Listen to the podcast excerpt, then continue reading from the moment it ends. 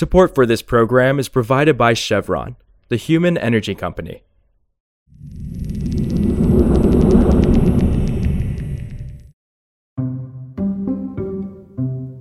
This is Politico Energy. I'm Josh Siegel.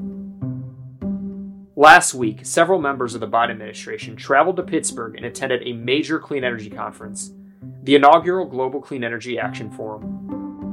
Biden's team came for a victory lap after passing the Inflation Reduction Act last month, which included $369 billion in tax credits, grants, and research funds. But the team also issued an urgent call to the clean energy sector. Get to work using what's in the Inflation Reduction Act and help the White House deliver on its international climate commitments. So today we check in with Politico's Kelsey Tamborrino, who was at the conference. We chat about the Biden administration's message, the questions that remain about the Inflation Reduction Act, and how the legislation impacts the country's global climate standing. It's Tuesday, September 27th. So Kelsey, you were at the Global Clean Energy Action Forum last week in Pittsburgh, where you reported the Biden administration issued a call to action directed at the clean energy industry. So what was their message?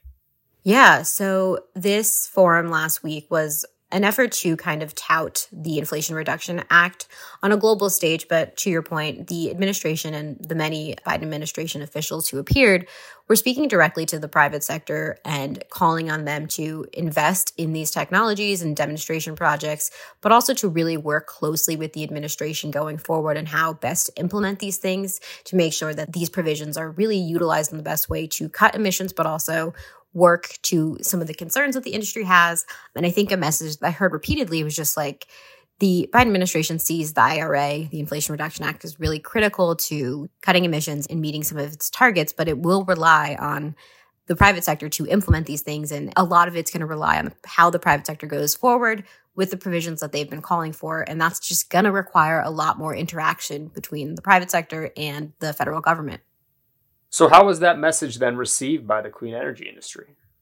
Yeah, I think most folks that I spoke to were excited, and they've been excited. They've been calling for these provisions, these tax credits, these programs for so long. And now that we have them in this legislation, there's excitement. But I think we're now in the next stage of, okay, what does that mean? There's lingering questions of how these things are going to be implemented, like I said, but also this will rely on guidance that they're waiting from the federal government and from different agencies about how they're going to structure these programs or things like that.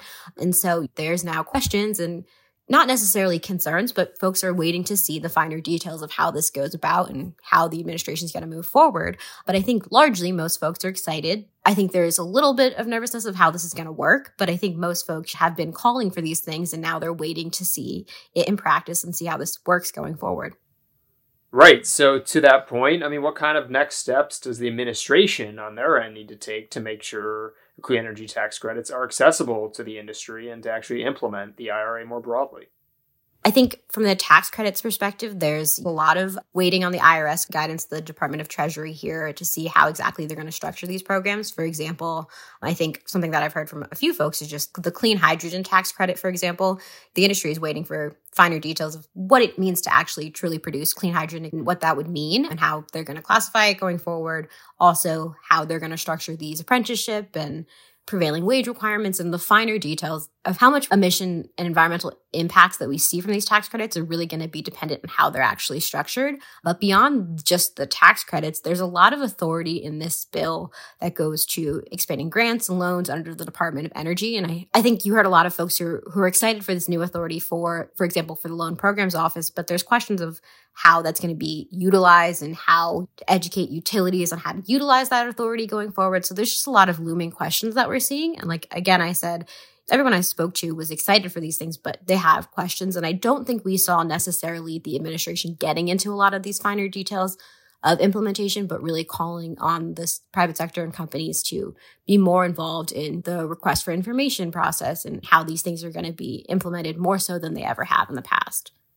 Gotcha. And so shifting gears a little bit, how does the Biden administration expect passage of the climate law to translate to U.S. climate leadership globally?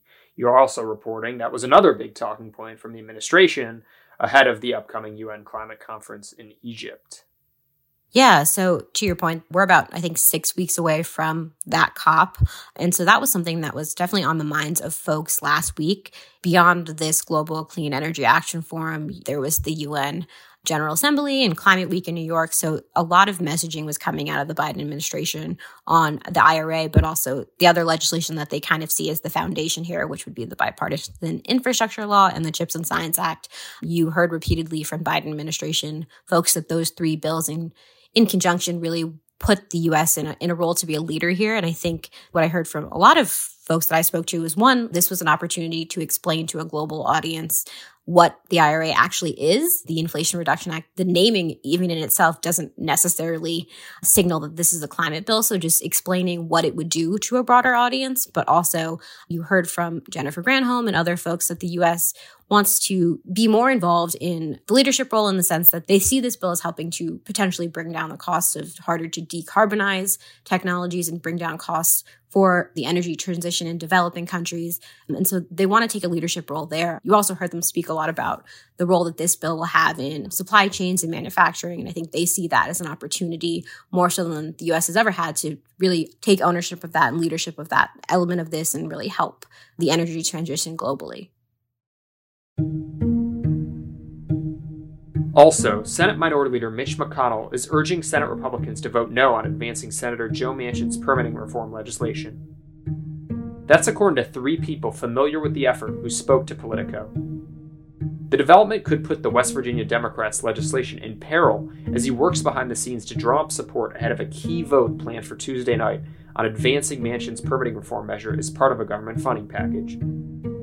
Manchin and Senate Majority Leader Chuck Schumer are hoping to tie the two pieces of legislation together. But Manchin needs probably a dozen of the 50 GOP senators to back his effort, partially because of the potential opposition from a handful of Democratic senators. Government funding runs out Friday at midnight. For more news on energy and the environment, subscribe to our free newsletter at politico.com/power-switch, and subscribe to Politico Pro to read our morning energy newsletter. Some of the music in today's show was composed by the mysterious Breakmaster Cylinder. I'm Josh Siegel, and we'll see you back tomorrow.